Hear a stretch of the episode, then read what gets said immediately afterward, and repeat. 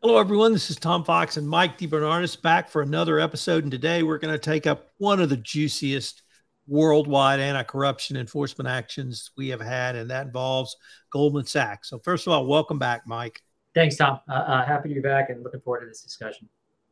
So, this case had everything. Uh, probably dancing girls were somewhere involved as well. Uh, I'm just going to read the scope, Mike, of the agencies involved in receiving fines and penalties from Goldman Sachs. It included the Department of Justice, U.S. Department of Justice, U.S. Securities and Exchange Commission, the U.S. Federal Reserve System, the UK Financial Conduct Authority, the UK Bank of England, England Prudential Regulation Authority, the Hong Kong Securities and Futures Commission, the Singapore Monetary Authority, the Singapore Commercial Affairs Department, and the New York State Department of Financial Services it was really never clear to me what the total fine and penalty was. It was somewhere between 2.9 and 3.3, but I could never figure it out. It was uh, a lot. Right. It was a lot, and it was the biggest. It involved the scandal uh, with the Malaysian government over uh, the country's sovereign wealth fund, 1MDB. And Goldman Sachs got into trouble uh, because it was the issuer for three bond offerings uh, Project Magnolia, Project Maximus, and po- Project Catalyst, which were floated uh, over about 18 months uh, in 2012 and 2013. It was uh, each bond offering was about at $2 billion, and there was corruption involved in floating the bonds. There was corruption after the bonds were floated and the monies were funded because a large portion of the monies generated by these bond offerings was stolen by the then prime minister and his wife of Malaysia and one of the great characters in all of anti corruption, J. Low. So uh, we have not had any resolution with Mr. Low. He's allegedly in China, but we've had the former prime minister, Najib Razak of uh, Malaysia, has been convicted his wife has been convicted. We had one guilty plea from a Goldman Sachs partner, uh, Timothy Leissner, and one conviction of a Goldman Sachs employee. Uh, those are sort of the basic facts. Um, the compliance department of Goldman Sachs did not shine in this, uh, but maybe it would be appropriate for you to to let's give us your thoughts on some of the failures that uh, you saw at uh, Goldman Sachs? Uh, yeah, you know, you know, I'm gonna I'm gonna flip that on its head. I'm gonna start with some of the successes, believe it or not, that I think actually, uh, whether intentionally or not, come through in the charging documents because there definitely were failures, and, and I'll I'll talk about those. But the compliance apparatus was not a failure overall, and I think it, it started in 2009 or so when when Timothy Leissner and, and Roger Ng uh, started working with Mr. Low, wanted to do business with him. So they were trying to bring him into the bank as a client. Uh, and they kept proposing him in various forms and to various different locations within Goldman Sachs as a you know a private banking client. Get this guy onboarded, please. He's going to give us huge huge business. And then the compliance function, which was really two pieces at Goldman Sachs at the time, which was the compliance department and a business intelligence group, continually rejected him as a as a client, despite really pretty intense pressure to accept him. And as I said, efforts to get him in as as a client in Europe, and no, okay, how about a client in Singapore? How about we take his businesses on as clients? And so this is all laid out in the in the charging documents. I think that shows that there was there were some things that were working within within the bank, um, but obviously something failed here. So what I really think we have here is a not a system-wide failure, but a failure in a very specific instance, and and a failure in, two main ways. You know, the the way that Goldman was set up at the time, they had a um, a, firm-wide capital committee. So this this business committee that that reviewed all of their potential involvement in debt debt offerings, and and the business intelligence group and compliance were both part of that where they failed here is it, it, was everyone was suspicious from the start as as Mr. Leissner and, and, Mr. Ng brought these potential deals to the table that Jho Low was involved. And, and they we, we already had knowledge within Goldman that that we have no idea where this guy got his money. He's got red flags all over the place. And all they did to check was ask the question, right? All they did was was ask the deal team, hey, is is you know is Low involved in this? And when they got the answer no, they moved on. What I thought was interesting is in other bond offerings, they had done electronic surveillance, electronic review to confirm questions that they had. So they looked at emails from the deal team to confirm. They decided not to do that here. And had they done it, this is really laid out really well in the charging documents, it would have been really obvious on its face that that the deal team was lying and that Low was orchestrating the whole thing. So that was, I think, that was the first failure was was a lack of follow up, maybe a lack of rigor in in how they were assessing this this red flag. And then the second major one that I spotted here was a, a lack of identification of contextual red flags right? So you already you, you laid it out. They did these three bond offerings in an 18 month period, which is a lot. We're talking six billion dollars that they raised in 18 months. That sort of, you know, when you get to the second offering or the third offering, should have raised some red flags about what, what's happening here. Apparently, if you looked at the the deal memos themselves, it didn't fully describe how all the money was going to be used because the reality was all the money was not going to be used. It was going to be siphoned off in, in large amounts to, to go to government officials and to these individuals involved.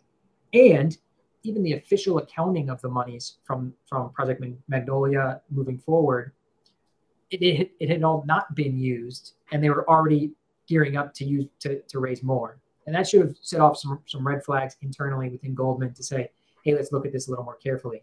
So that that sort of, you know, each this is a specific context. Each I think business transaction has its own context and it's important i think to, to have those red flags in mind and, and here they, they sort of failed to, to address those ones that were pretty obvious so uh, i really like the way you laid that out and you're absolutely correct to note that the goldman sachs compliance function did have some successes and they were able to keep the company from onboarding j lo as a client lord knows what their fine and penalty would have been if they had done that the other thing is, and, and you started to touch on those, or you did touch on those.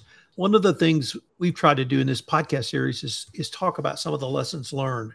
And the bigger the cases got, sometimes we struggled to bring a distinct or discrete lesson to a compliance professional that they could, if not implement, think about. And in this case, it's actually, in the way you laid it out, I thought it brought some great lessons for the compliance professional. And let me just start with a couple of them. The risk or the lesson of time, the timing of these bond offerings. You're absolutely right. $6 billion in 18 months. Someone should have asked the question, why? And whether that's in compliance, whether it's in the deal team, uh, that is it's not something I think compliance professionals are trained to ask. But it in you're absolutely right. Contextually, in this matter, it made a difference. And and as you also noted, they hadn't even used up Maximus before they moved uh, to the next one. So the risk of time is not something we think about, but I, I, would ask compliance professionals to think about that if they see a series of deals that individually might not be suspicious, but kind of put them all together at least ask some questions. Uh, number one. The uh, second point was risk is never static, it's always dynamic.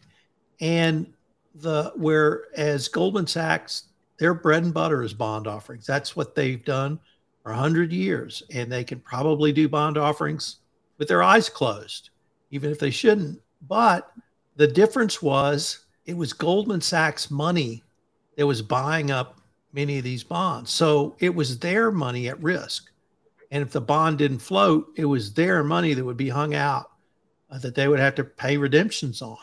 And so that added a risk factor that was noted in the charging documents. I'm not sure how much it may have driven uh, these deals going forward, but it's certainly a different level of risk when it's your your money and that is uh, something that uh, you should also take uh, into account.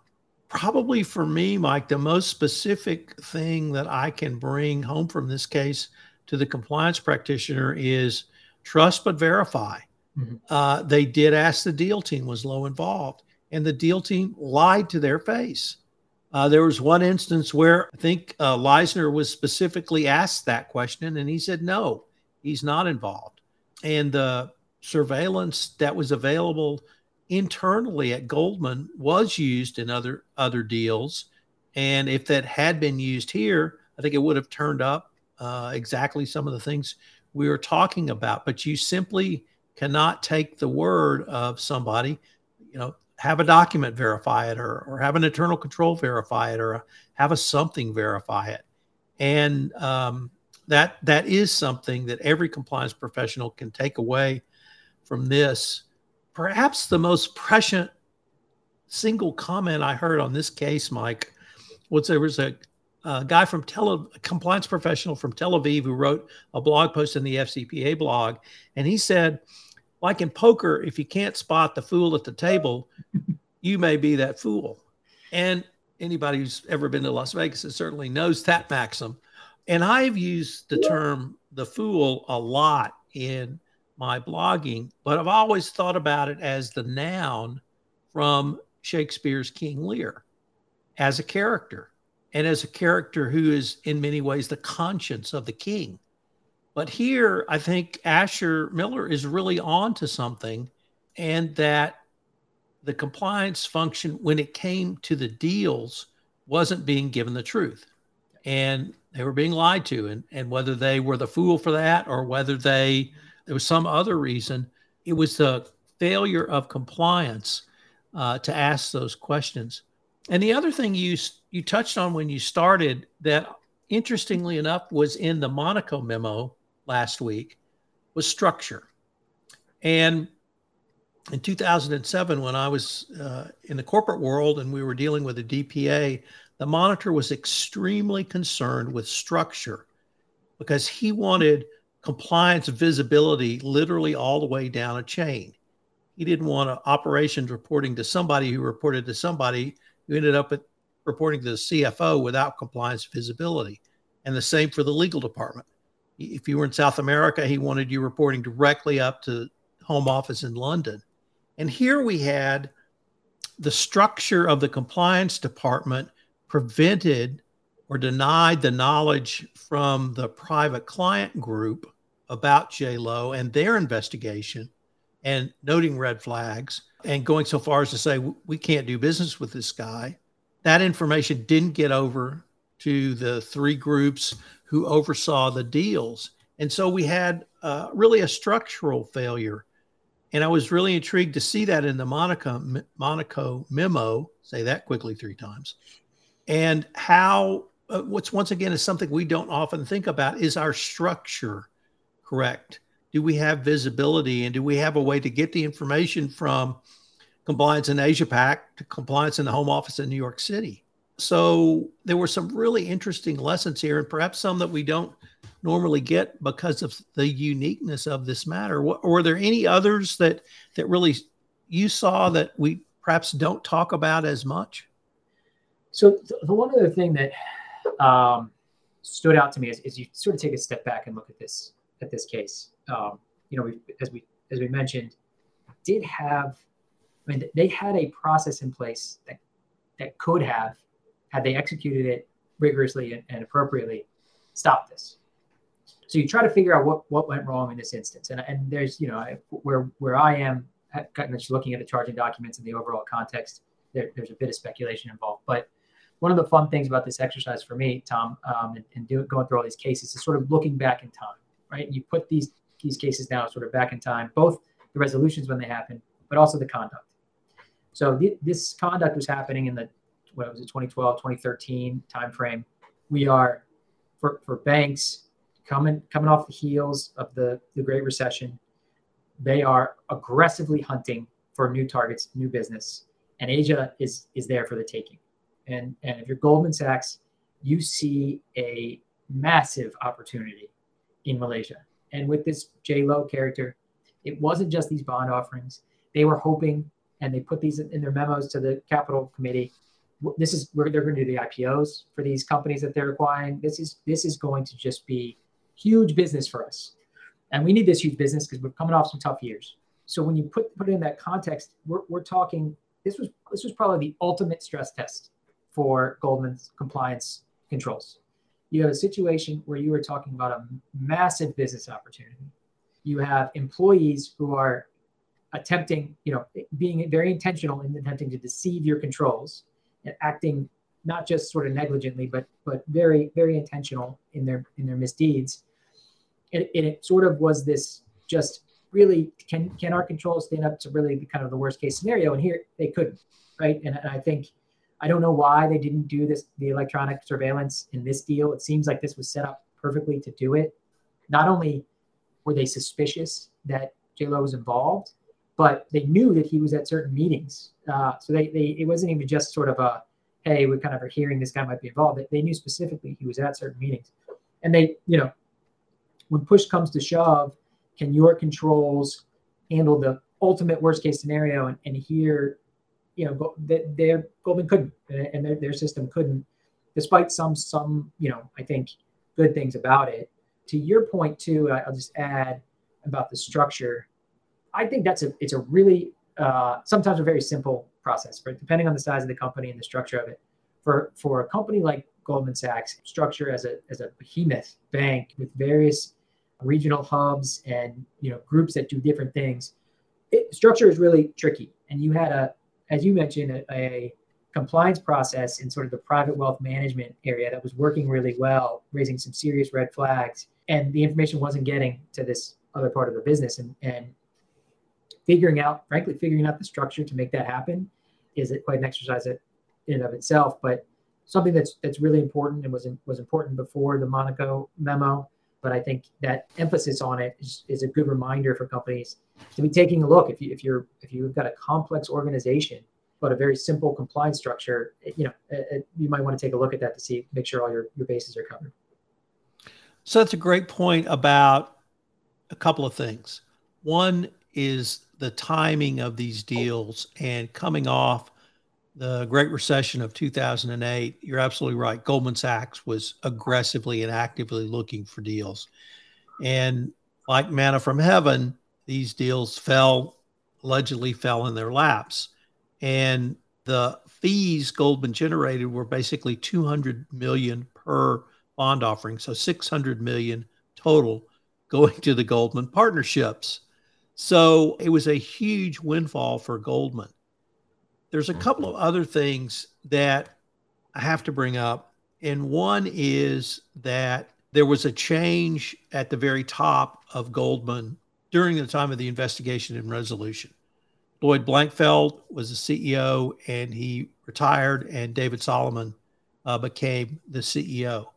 There was never any comments about whether this was related to this transaction or, or F- FCPA enforcement action, but J Lo actually had a meeting with Lloyd Blankfein. And I think if you want to see how a tone is set in an organization, when you have an off, obviously nefarious character who's been rejected as a private wealth client meeting with the CEO of your company, I think that sends a, a strong message. The second thing, though, is we have to uh, maybe step, well, not maybe, we have to step completely out of the enforcement action now and bring us to the present day once again to the Monaco memo, where there was a large and lengthy discussion of clawbacks. Well, Goldman on its own engaged in clawbacks of senior executives who were involved or just senior executives at the time of this enforcement action. It was not a part of the enforcement action. It was not referenced in the enforcement action. It was done afterwards. It was done internal to Goldman. But when I read the Monaco memo regarding clawbacks, this was the best example I could think of where uh, clawbacks did occur, um, not just one or two people, but uh, across a wide range of executives. And I think that component of this case, and I have to say it is a component of this case, even though it's not a component of the FCPA or broader anti corruption enforcement action, should be studied uh, to see how was it done, what contractual provisions were in place. I think Goldman senior executives had an incentive to provide the clawbacks and, and voluntarily accept them. But this really struck me as as we were preparing for this podcast. We hadn't talked about clawbacks in a long, long time, if ever. And here we have it uh, on September 5th, September 15th, the uh, DA, the DAG talking about clawbacks, and we have this one case that we're preparing for. I was wondering maybe your thoughts on either of those points. Yeah, the, the clawback point is is really interesting. It has not come up and. We've done what is this the, the tenth one of these series. This was not planned. We, we didn't we didn't say let's do Goldman because because of this comment in the clawback. This is all coincidence, but it's really interesting uh, timing for that because this is the only example I can think of where this happened. I'm sure it's happened in others, but maybe this this one was was more well publicized. Um, and you know, I think uh, of I don't want to turn this to a conversation about the, the Monaco memo and the, the, recent policy changes. I'm sure you have other podcasts that are going to talk about that. Um, but that to me, that was that was probably the most interesting piece of, of those policy announcements was was the clawbacks. And, right. Um, you know, because it's it's it's one of the places where really a focus had never, you know, it hadn't been there before. And now now there is, and uh, clients are going to be, and some some clients will be scrambling a little bit to to address it. But you know, I think this was a good example, probably a perfect test case for it. I know it wasn't a test case, but um, because you had uh, a, a, group of senior executives here who profited, whether they were directly involved or not, they absolutely profited from these ill-gotten gains. I mean, as you mentioned, it was six hundred million dollars in eighteen months um, that that they earned in fees on on these deals and I think it was more. I think there was a couple other uh, uh, ancillary deals as well. And there were a lot of people who sort of maybe they weren't directly involved, maybe they didn't know, but they kind of failed in, in what they were supposed to be doing. And so, for so part of that, I think for Goldman, looking back, you know, uh, what was it, kind of eight years or so from from when they resolved this to to uh, from from when the conduct was when they resolved this, to, to sort of say as a as a fairness point, hey, some of these people that we, we paid all this money to kind of failed here. We, we need to claw some of that back. I think it's really interesting. This is an interesting example of it. Uh, as you mentioned, it's not mentioned in the, the charging documents. I don't, I didn't see any reference that Goldman got any type of credit for doing that, or or even did it sort of before. I I, I don't know the top of my head when the timing of it was, but it's interesting now because I think you know had, had had advancing this now, I think it would have been a very deliberate decision that would have been done as part of this resolution to try to get some sort of credit uh, on the front end for doing it. Uh, there's one other point I want to raise with you about this resolution. And once again, this did not, this was not part of the charging documents or the FCPA or other anti corruption resolution. But a year after the resolution, Goldman Sachs uh, publicly uh, provided information on the compliance updates that they had put in place. And we've seen that a few times. Companies have been very open and transparent. From where I sit, I absolutely love it. Uh, not so much because of what the company is saying, whether they're beating their chest or not, but as a benchmark that other compliance professionals can look at this and say, well, this is what Goldman Sachs has done. Uh, is this a, a, something that we could consider as well? So I was wondering about your thoughts and, and have you counseled clients or even had those discussions with clients that uh, they would be perhaps more transparent on their overall compliance upgrades or policies than we typically see? It, it does come up some. I, um, you know, I think to me and, and, and clients ultimately making this decision, sometimes it's it's very company specific about how detailed the policies are. Because we work with some companies whose whose policies are extremely detailed with you know we're talking about got names of people who are responsible for certain things and phone numbers and and internal processes that really you don't want to just put out to the entire world to know. There are other clients who have much more of a policy statement, and maybe that's supported by more specific procedures or, or work instructions or something to that to that effect. If you have a policy that is a, a general policy statement, I'm fully in favor uh, as a company for publishing that. I think there's a lot of benefits to it, uh, even if it's just your code of conduct to, to, to let the world know that you have a compliance program in place ensure all your business partners know that, that you do and, and, and that you take this stuff seriously. Um, it helps your employees who, who are maybe out in the field getting these requests or having these uncomfortable conversations to have something to point to to say, hey, our company takes this really seriously. you can find our policies on our website. You know, my hands are tied. I can't. There's nothing I can do here. This is something that that's really serious.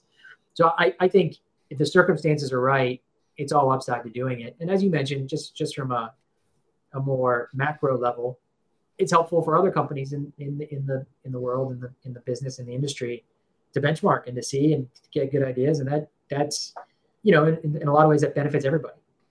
So, uh, any any final thoughts uh, that you might have uh, want to leave us with for the Goldman Sachs anti-corruption resolutions, given its uh, massiveness uh, and its position on the rankings?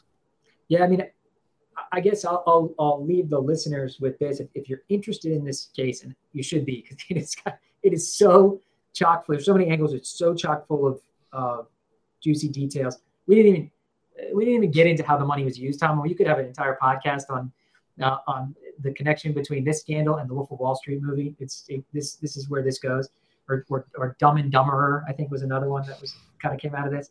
But there's a, there's a book uh, called The Billion Dollar Whale. It's a fantastic read. It is not a legal uh, read. It's, it's it's reads like a novel written by Tom Wright and, and uh, Bradley Hope. Um, really dives into this in detail and is really interesting. So for people who are interested, I, would highly recommend that. And uh, I would just add that uh, we we really just barely skimmed the surface. We didn't go into any of the ancillary bribes, uh, corruption that was going on, any of the individuals, uh, the lavish lifestyles they lived. Uh, uh, J Lo had Britney Spears pop out of a cake for a birthday for one hundred fifty thousand dollars for thirty seconds. it really had a little bit of everything.